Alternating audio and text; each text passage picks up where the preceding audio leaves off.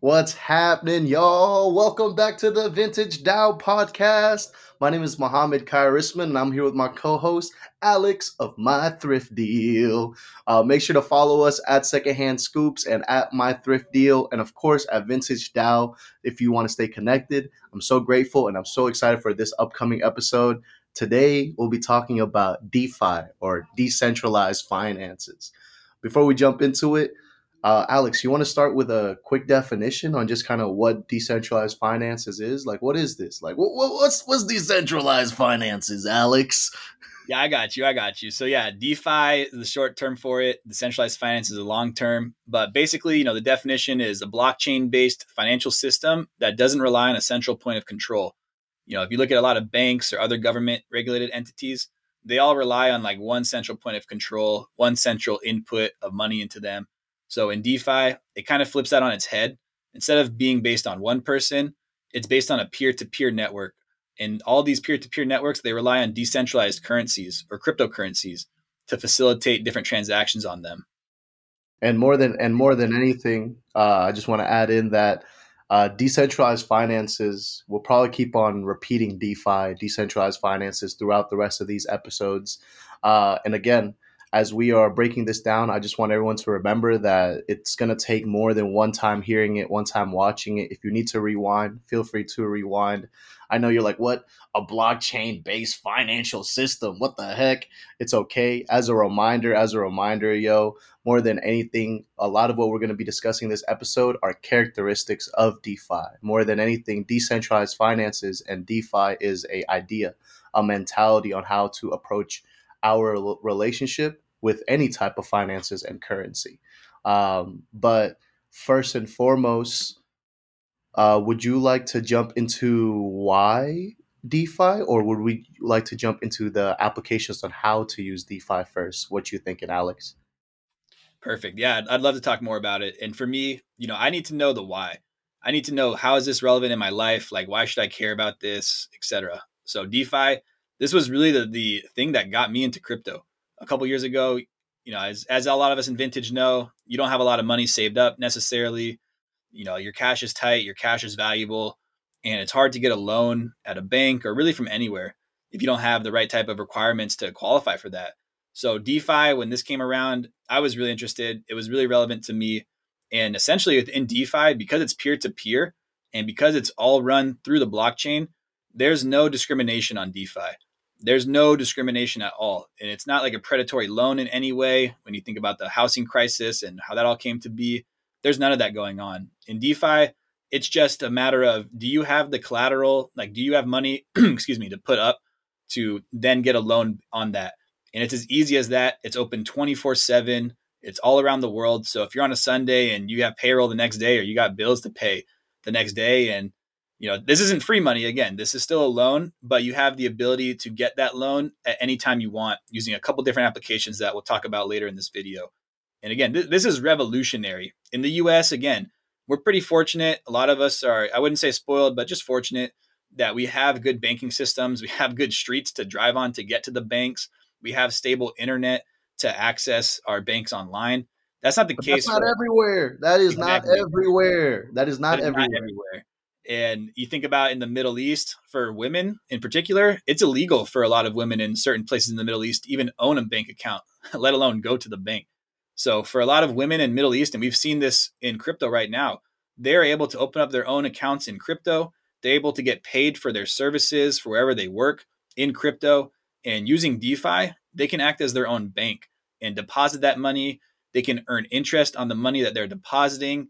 They can borrow against the money that they're depositing. It's truly opening up new things to these women in the Middle East that was no was never possible prior to DeFi. Decentralized finances is actually why I also got into crypto. When I first started learning about cryptocurrency, I was kind of on the fence for a lot of different reason um, reasons, I should say. Like I was just not sure necessarily what it was, how it worked. I was familiar a little bit with the criticisms on crypto because of like the environmental costs and whatnot, but I didn't necessarily understand it in detail or like where it was or what it was. Um, but I remember when I first started talking about Alex about decentralized finances, him giving examples of uh, DeFi systems being made in place to kind of equalize the playing field. You know what I mean? Like people that were uh, uh, former convicts or have a prior history, like they might not always be able to borrow or gain money or get lending from a money from a bank. But decentralized finances like doesn't discriminate on that. Like if you have the collateral to put in, if you have something to liquidate, like for these DeFi applications um, as a safety, then you're able to utilize it. You're able to be in this space. And the instant access was incredible. And I know uh, we talked a little bit about it off camera, but it's like present examples is like what's happening presently with the Russian and Ukraine uh, conflict right now. Like there are people that don't feel safe with their own nation's currency um, and are like diving further and further into crypto.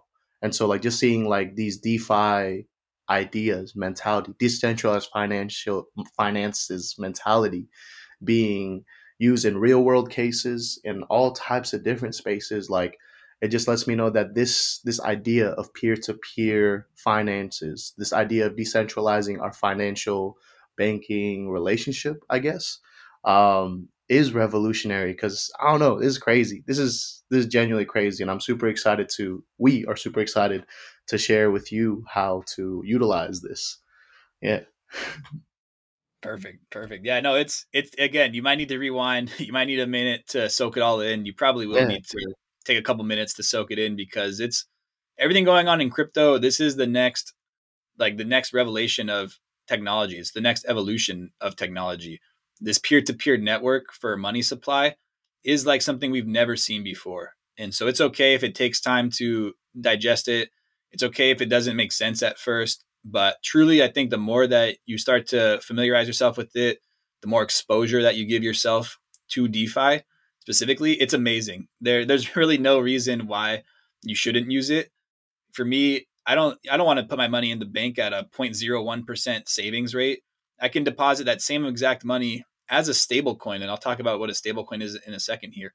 But I can deposit the same money that I would put into the bank into a, a, decentralized finance application, also referred to as a DApp. So if you hear us say DApp, it's decentralized application for finance. And I can deposit that money there and earn way more interest than I would have gotten at a bank. And I, tr- I honestly, I trust the the peer to peer networks more than I trust the banks too. It's just it's because of that blockchain, Alex. It's the blockchain. Yes, sir. Yes, sir. But yeah, I said I said stablecoin. I'm sure for a lot of you, you don't know what a stablecoin is yet but it is exactly what it sounds like. A stablecoin is a cryptocurrency that's pegged to a dollar. So no matter what, it's going to stay at $1. And this is pretty paramount to a lot of the different DeFi applications. There needs to be some type of a currency that doesn't suffer from any volatility. It's not prone to any price hikes or decrease or decreases, excuse me, in any of the price movements. A stablecoin will use the USDC, which is the US dollar coin, and that is what is pegged to a dollar. There's some other ones like DAI, which is actually the true kind of decentralized stablecoin. But for our purposes today, to keep it a little more simple, we're just going to talk about USDC and how that's just how that's relevant to the DeFi ecosystem. So I mentioned prior, you know, let's say I had five thousand dollars in the bank. It's the it's earning 0.01 percent interest rate. I can take that five thousand dollars using Coinbase. I can convert that to USDC. So it's still five thousand dollars it's not going to go up. It's not going to go down. But then I can take that money and deposit it into some of these DApps where I can earn up to 5%, 10% interest rate even for that same $5,000. And again, whether Ethereum goes up, whether Bitcoin goes up or down, wherever the price moves, those stable coins are stuck to a dollar. And it's it's really nice. It's useful because if you're an investor in crypto or you're a trader in crypto, let's say you want to lock in some profits, but you don't want to take that money off the blockchain. You don't want to like put that money back into your bank account because you want to continue to use it in the crypto ecosystem. You would sell those gains or swap those gains, I should say, into USDC and it's locked in. So, you know, for taxes throughout the year, every time you make money on a trade, in theory, the smart move would be to put aside however much your tax liability is in USDC. So, come the end of the year, whether crypto is up or down, you know you're still going to have that money to pay for your taxes too. And as a friendly reminder to everybody that's listening right now, this is absolutely not financial advice. Please, to everyone and their legal teams, this is not financial advice. This is simply a different perspective on how you can look at it from our opinions and our yes. limitations as people. So take it with a grain of salt, but use it to start your understanding if you need it. So yeah, we we've heard a lot about you know stable coins, DApps, DeFi, couple of these buzzwords, but you know where do you where do you actually do DeFi? like where where can I actually go and apply these things I'm learning? There's two main apps that I'm going to talk about today. Compound and Aave, and I'll put the the uh, URLs to those in the in the description below. So Compound and Aave, these are the number one and number two. Actually, Aave is number one. Compound's number two. Decentralized finance applications. There's over twelve billion dollars of money that's deposited in Aave right now. Twelve billion. Just let that sink in for a minute. Again, $12 billion of money from peer to peer networks of people around the world that is deposited into this application that the technology is using to facilitate loans instantly for people around the world. If, if your mind isn't blowing, I don't know, maybe you need to change the podcast or something because to me, like, I get chills when I talk about this. It's so crazy. It's so crazy. Right now, you could go onto Aave, and this is what I'm doing personally. I have money deposited in Aave. I'm earning interest on the money. I'm not even borrowing against it right now. I'm just, I simply have money deposited into these apps and I'm earning interest on them passively. If I wanted to, I could borrow money and I could have, and like, you know, maybe 60% to 70% of the collateral I can borrow against and have that in my account within two minutes, more or less. No matter what time of the day, no matter what day of the week, no matter anything, these services are always there. That is the beauty of decentralization. That is the beauty of blockchain. It's always there for you. It's always accessible and it does not discriminate. So you can do it at any time, any place, anywhere. So we, we learned about some of the dApps. There's some other parts to DeFi. You know, DeFi is really a concept. It's not one thing that you can just point to. It's a concept. And another part of DeFi that's critical to the whole ecosystem are these exchanges, the places where you swap one token for another token. So if you ever see the term DEX, D E X, that stands for a decentralized exchange. And the number one decentralized exchange is Uniswap. So we've talked about Uniswap a little bit in our other videos, but Uniswap is the number one decentralized exchange. Anybody can put any token onto Uniswap that they want. And you know, if it's not a popular token, if it doesn't have a lot of volume, they will give you a, a warning like, hey, be careful. You know, we don't see a lot of activity on this token, so proceed with caution. It won't tell you that for the popular coins. But again, anybody can make a crypto, put it onto this decentralized exchange, which is very different from Coinbase, for example. On Coinbase, they are vetting the coins that they allow you to trade on there. It's not decentralized because they are the central point of authority on what coins get to go there and what doesn't. And in crypto, you know, it's all about decentralization. So you need that decentralized exchange. Uniswap is the number one decentralized exchange where you can swap any token for another token that's on the Ethereum network.